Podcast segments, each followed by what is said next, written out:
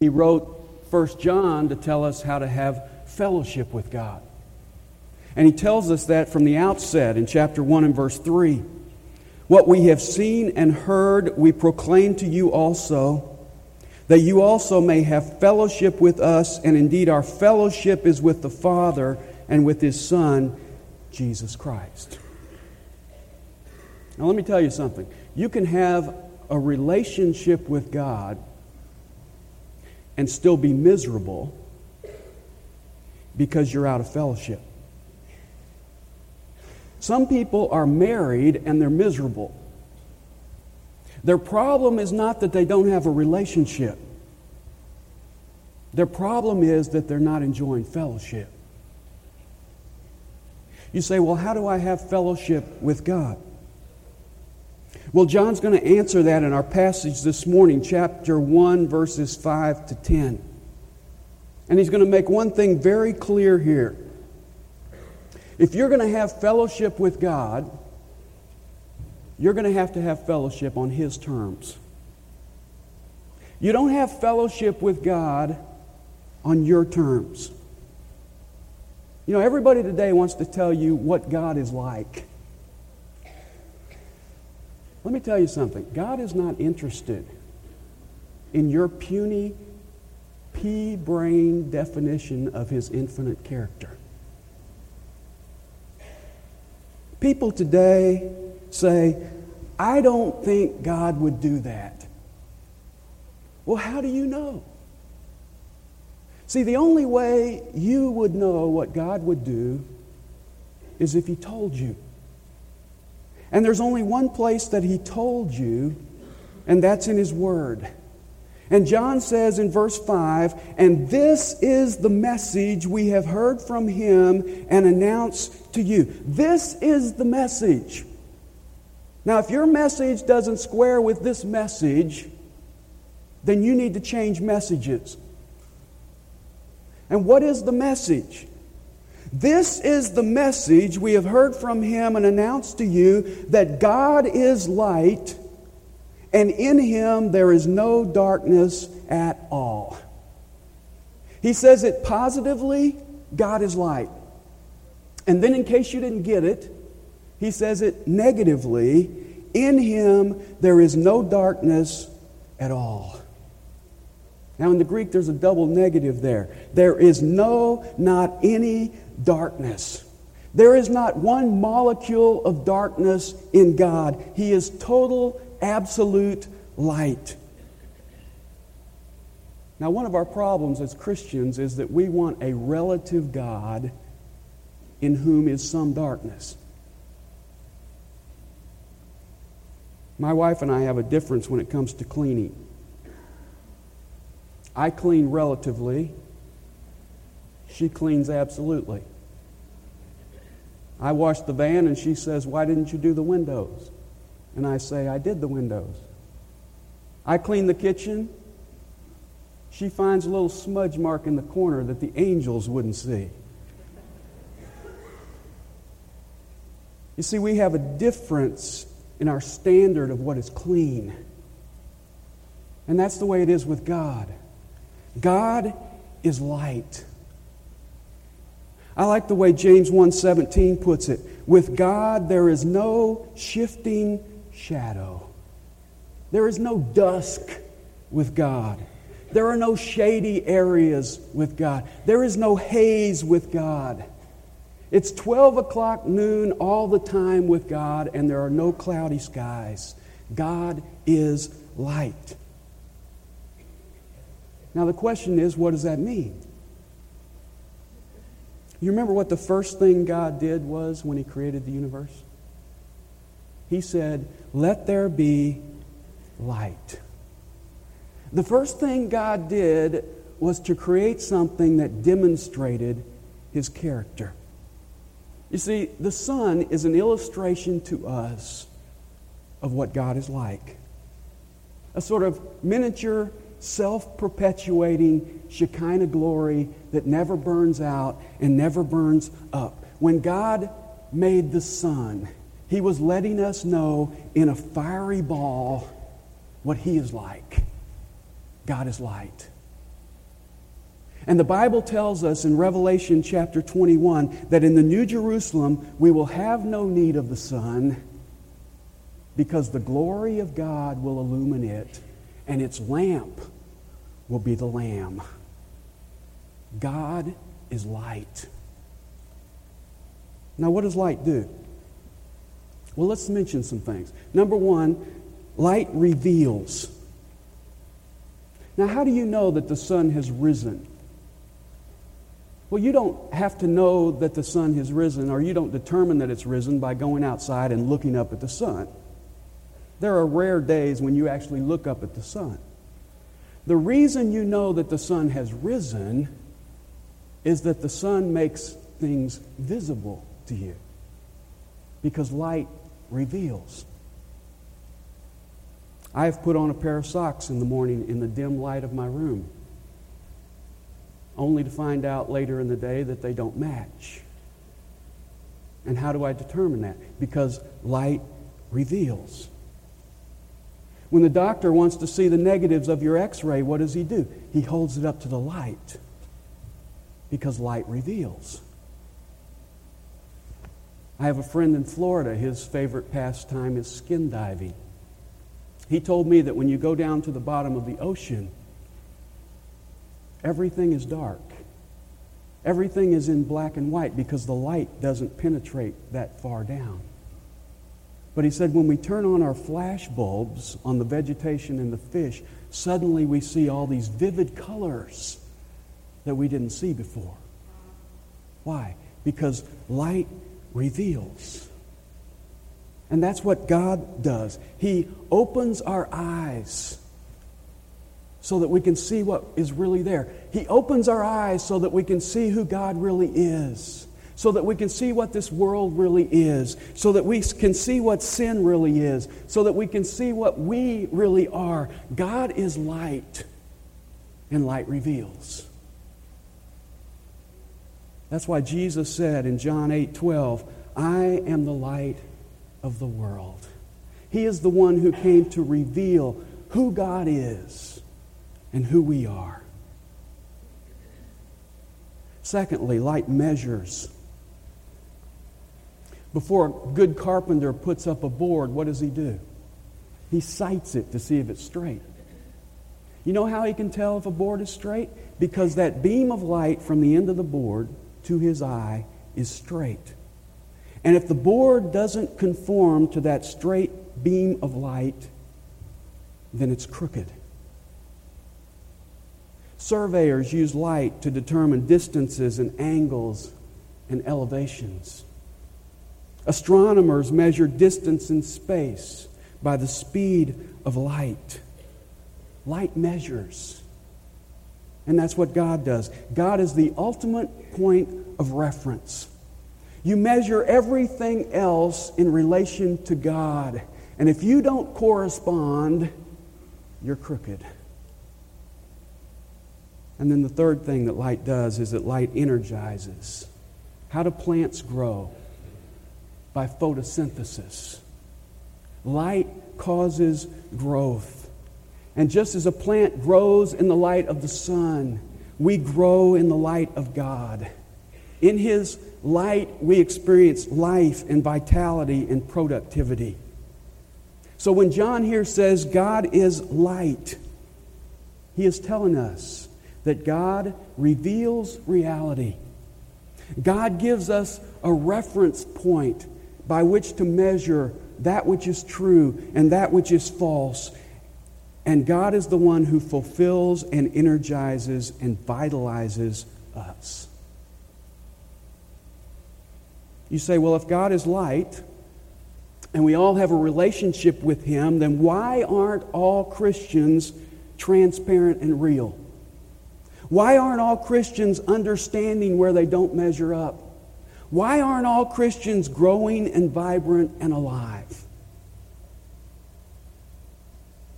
You know, it always amazes me when I go to the beach. I go to the beach to be in the sun. But when you get to the beach, they rent these umbrellas. And everybody wants to rent one. Why? So they can be in the sun, but shield themselves from the sun. See, I think as Christians, God is light. We as Christians, a lot of times, put up umbrellas to shield ourselves from the light of God. And so we're sort of in the light, but we're not experiencing the benefit of that light because we're un- under an umbrella. Now, what are the umbrellas that we put up? Well, John mentions three of them in this passage, and they all relate to how we deal with sin. Umbrella number one, we hide sin. Umbrella number two, we deny sin. And umbrella number three, we excuse sin. And all three cause us to miss out on fellowship with God. Each one begins with the same phrase. Verse 6 If we say, verse 8, if we say, verse 10, if we say. You see, we find shelter from the light of God under a false profession. Umbrella number one, we hide sin. Verse 6.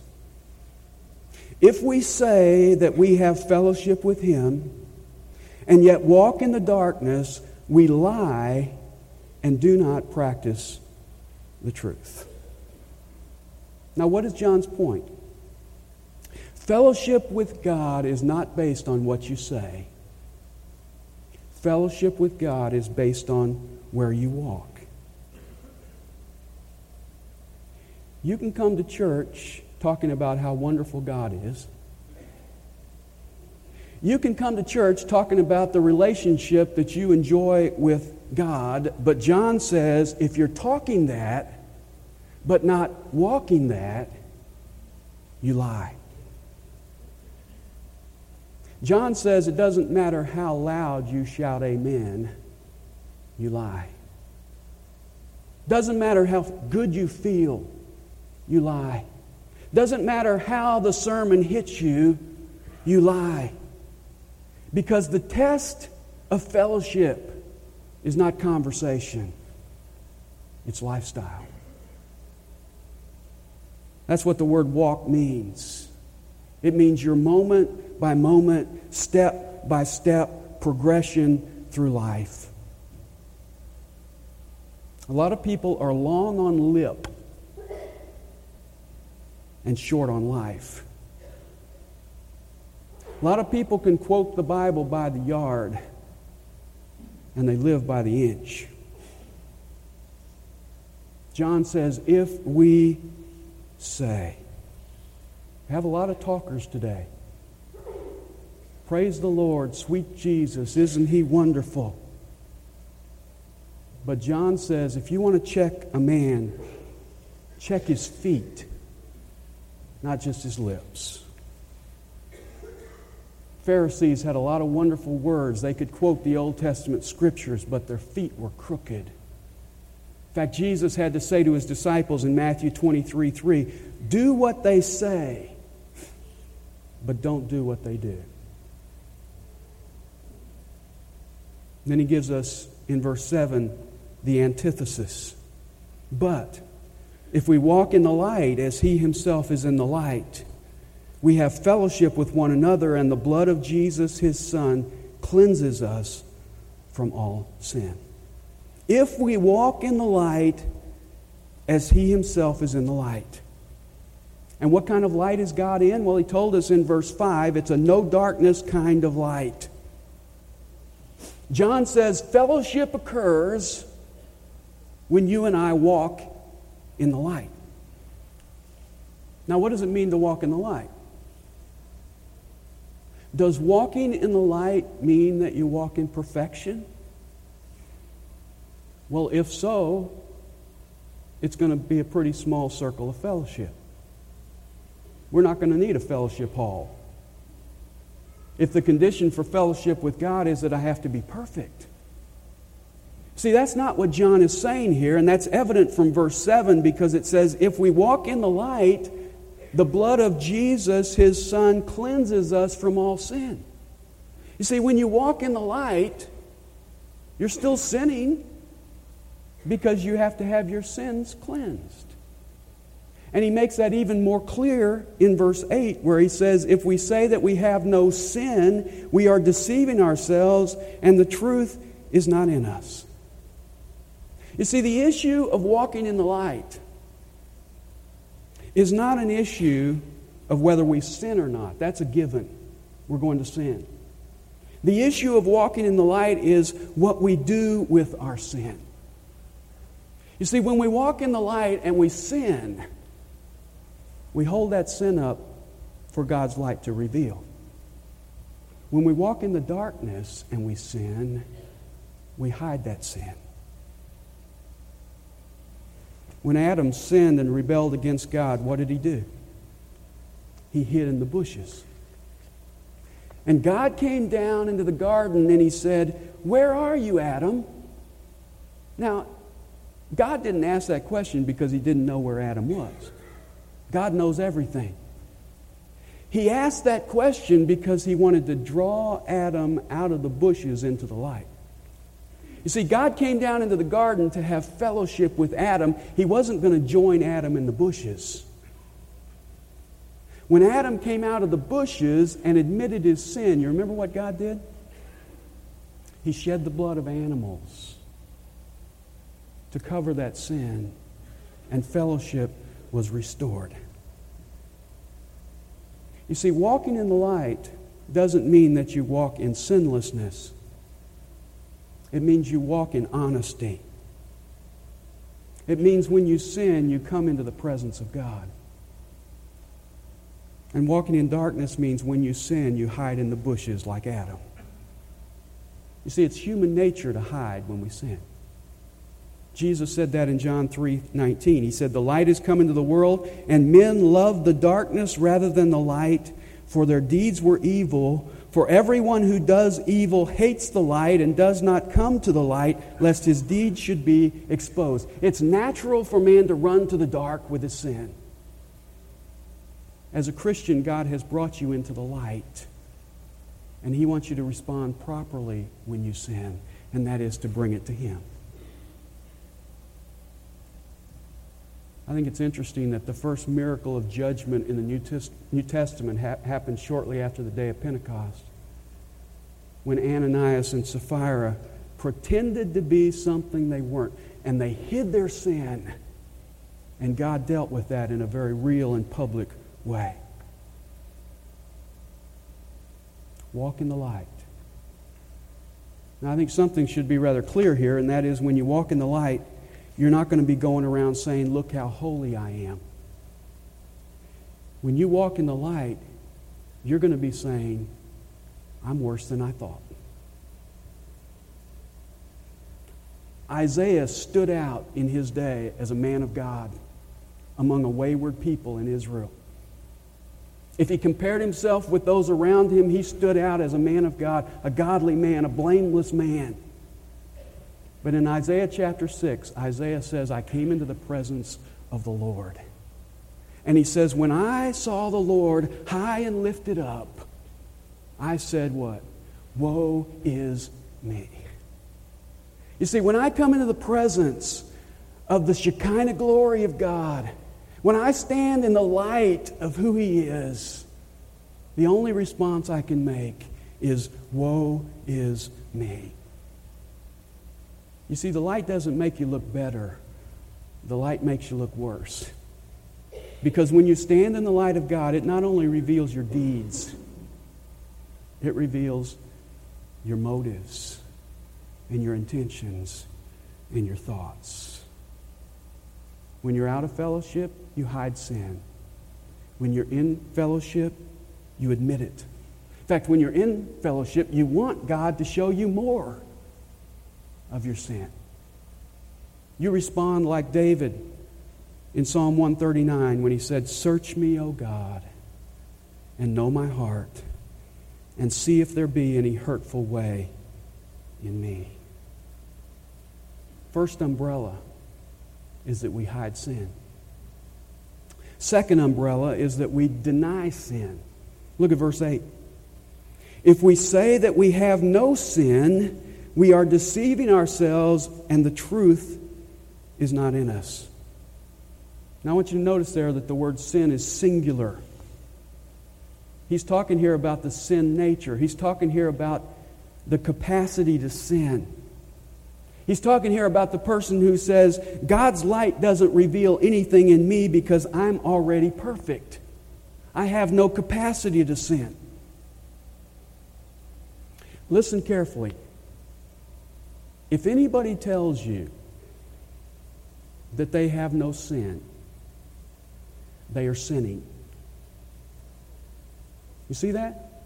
John says if somebody says, I have no sin, he's sinning. Because John says he is lying. Now, the person in verse 6 lies to others. The person in verse 8 is lying to himself. He's deceiving himself. And the reason is because nobody else is going to believe him. If I went around saying I don't sin, the only person I'm going to fool is me. You see, as a Christian, you still have a sinful flesh. Paul said in Romans 7:18, I know that in me, that is in my flesh, dwelleth no good thing. Your flesh is so sinful, God's not even going to take it to heaven.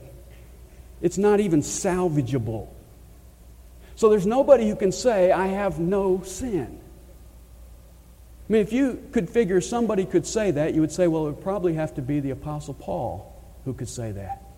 But you know, when you look at the Apostle Paul, you see something very interesting. Early in his ministry, he said, I am the least of the apostles. He said, You take the 12 apostles, and I'm the least. In the middle of his ministry, he said, I am the least of all the saints. He said, You take all the Christians in the world, and I'm the least.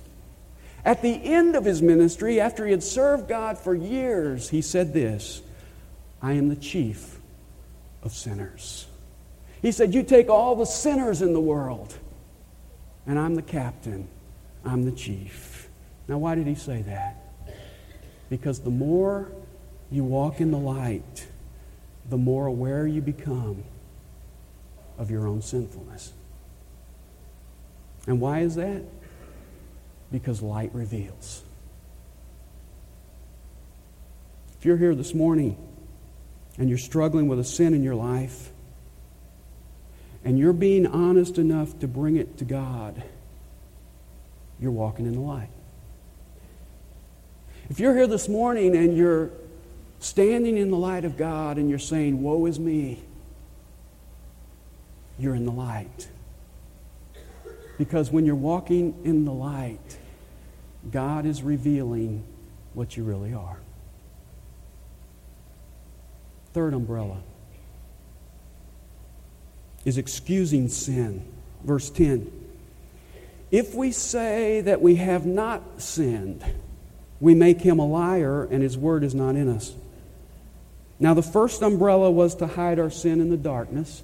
The second umbrella is when we deny that we have sinned. The third umbrella is when we make excuses for our sin. That's when we say, I didn't do it. I didn't sin. What, what I did wasn't really sin. You know, several years ago, the noted psychologist Dr. Karl Menninger wrote a book entitled Whatever Became of Sin. And he concluded that we have attempted to rationalize that word right out of our vocabulary. Have you noticed that? Today, we don't like to say, I sinned.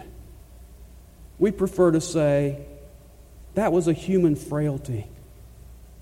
That was a bad tendency. That was a poor decision. That's a disease. That's a hereditary fault. That was a blunder. But you see, if you take a bottle of poison and change the label to perfume, still doesn't change the character of what it is.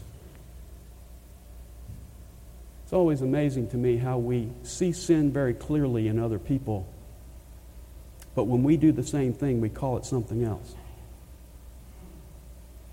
He's prejudiced. I have strong convictions. He's conceited, I just have a lot of self respect. She's lazy, I'm too busy. She lost her temper. I was just showing righteous indignation. But you see, if you choose to put a nicer label on it, you will never deal with the poison that it really is. We're always looking for excuses. It's my nerves that make me act this way. I'm just tired. I'm under a lot of pressure. It's these neighbors of mine. It's these circumstances. But you see, while that rationalization may sound valid to you, John says when you do that, you are calling God a liar. When you hide sin in verse 6, you're lying to others. When you deny sin in verse 8, you're lying to yourself. And when you excuse sin in verse 10, you're calling God a liar. Now, how are you calling God a liar? Well, because God says that's sin, and you're saying, oh no, God, this is not sin. She made me do it. You see, if you're saying one thing and God is saying another thing, somebody's a liar. And if you refuse to back down, you're calling God the liar. Now, you tell me what person you can falsely call a liar and still have fellowship with. And if you can't do that with another person, how do you expect to do that with God? John points out three umbrellas that we hide under. We hide sin, we deny sin, we excuse sin. Now, the question is how do we put those umbrellas down? And John tells us in verse 9. He says, If we confess our sins, he is faithful and righteous to forgive us our sins and to cleanse us from all unrighteousness. Now, the word confess is the Greek word homologos. Homo means the same, logos means a word, means what we say. This word homologos means to say the same thing. When you confess, what you are doing is you are saying the same thing that God does about your sin. And if you'll notice here, the word sins is plural. He's talking about individual sins. You don't confess in general, you confess specifically. And he calls them sins. Jesus didn't die for mistakes. Jesus didn't die for little white lies. Jesus didn't die for misjudgments. Jesus died for sins, nothing less. So you don't measure yourself against another man and say everybody's doing it because man is in the darkness. You measure yourself against God who is light. And God says, that's sin. Now, it's important for us to understand this verse.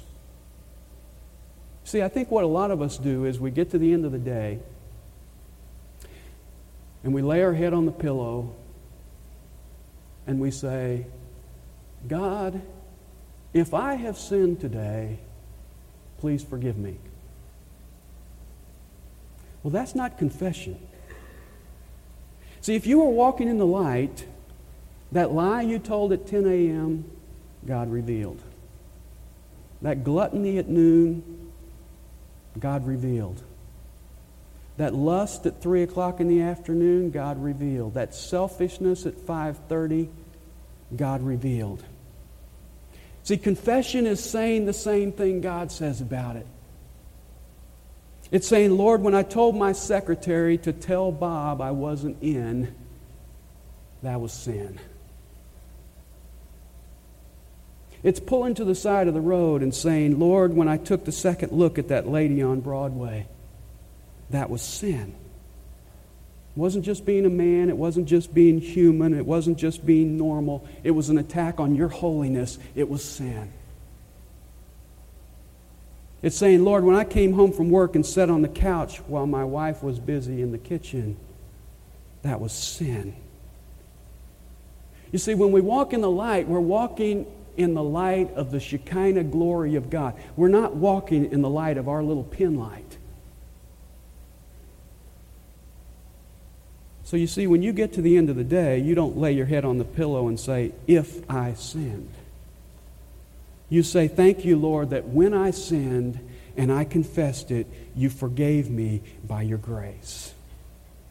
And that way you end your day in victory, not confusion. Why? Because it says here, He is faithful. You confess, He is faithful to forgive. And how many times will He do that? 70 times, seven times. And not only is He faithful, it says He is righteous or just. God doesn't have to compromise His holiness to forgive your sin. Why not?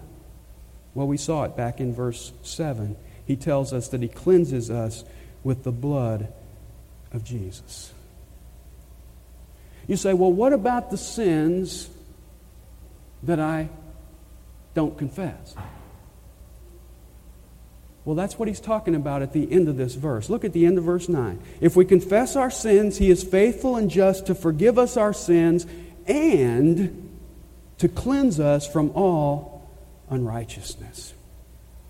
If you come to God honestly confessing those things that he has revealed, John says he responds by cleansing us from all sin even the ones we didn't recognize, even the ones we ignored, even the ones we forgot about. That's a beautiful thing. When you come in honesty saying, Here it is, God, here's what you've shown me, this is sin, God not only deals with that sin, He cleanses you from all those other sins that you don't even have the eyes to see yet. I love the story of the prodigal son youngest son asked for his inheritance early and then went off into a far country and wasted it on loose living. He finally came to the end of himself in a pig pen. And he decided, I'm going to go back to my father. And he said, I've got two things I'm going to tell my father. Number one, I'm going to tell him I have sinned. And number two, I'm going to ask him if he'll make me one of his hired hands. Two things on his agenda I have sinned, I want to be one of your hired men. And so he headed back home, and his father was waiting for him. His father was looking for him. And when his father saw him, it tells us he ran to meet him, and he embraced him, and he kissed him. And the son said, Father, I have sinned. And you know what? If you read Luke chapter 15, you'll find that he never got to agenda item two. He never got it out. He said, Father, I have sinned. And the father put a robe on his back, put a ring on his finger, put sandals on his feet, killed the fatted calf, and they had a party. Why? Because confession restores fellowship. Isn't that good? He comes back, Father, I have sinned, and he's back in fellowship with the Father. You want to have fellowship with God? You got to drop some umbrellas. You've got to drop the umbrella of hypocrisy where you hide your sin. You've got to drop the umbrella of self righteousness where you deny that you have sin. And you've got to drop the umbrella of rationalization where you excuse your sin. And then you've got to let God's light shine on that sin on you and reveal what you've done and then honestly say to God what God says about it I have sinned. And you know, when you do that, like the prodigal son, you will discover that fellowship with God is far greater than you ever imagined. It's a party. And how do you maintain that kind of fellowship? By honest confession before God. That's what it means to walk in the light. I'm going to have the praise group come back and they're going to lead us in a closing song. And I'm going to make this an invitation for you. I'm going to ask you to stand as we close today. There may be some here today, and you have walked in the darkness so long that your eyes have gotten accustomed to it. God is calling you today to come into the light of His glory and deal with your sin and let Him forgive your sin and cleanse you and bring you into the fellowship that He wants to enjoy with you, the kind of fellowship He created you to have with Him. So, as we close the service today, I'm going to ask you to stand, and as the praise sing uh, team leads us in this song, I'm going to ask you to come as God speaks to your heart. There may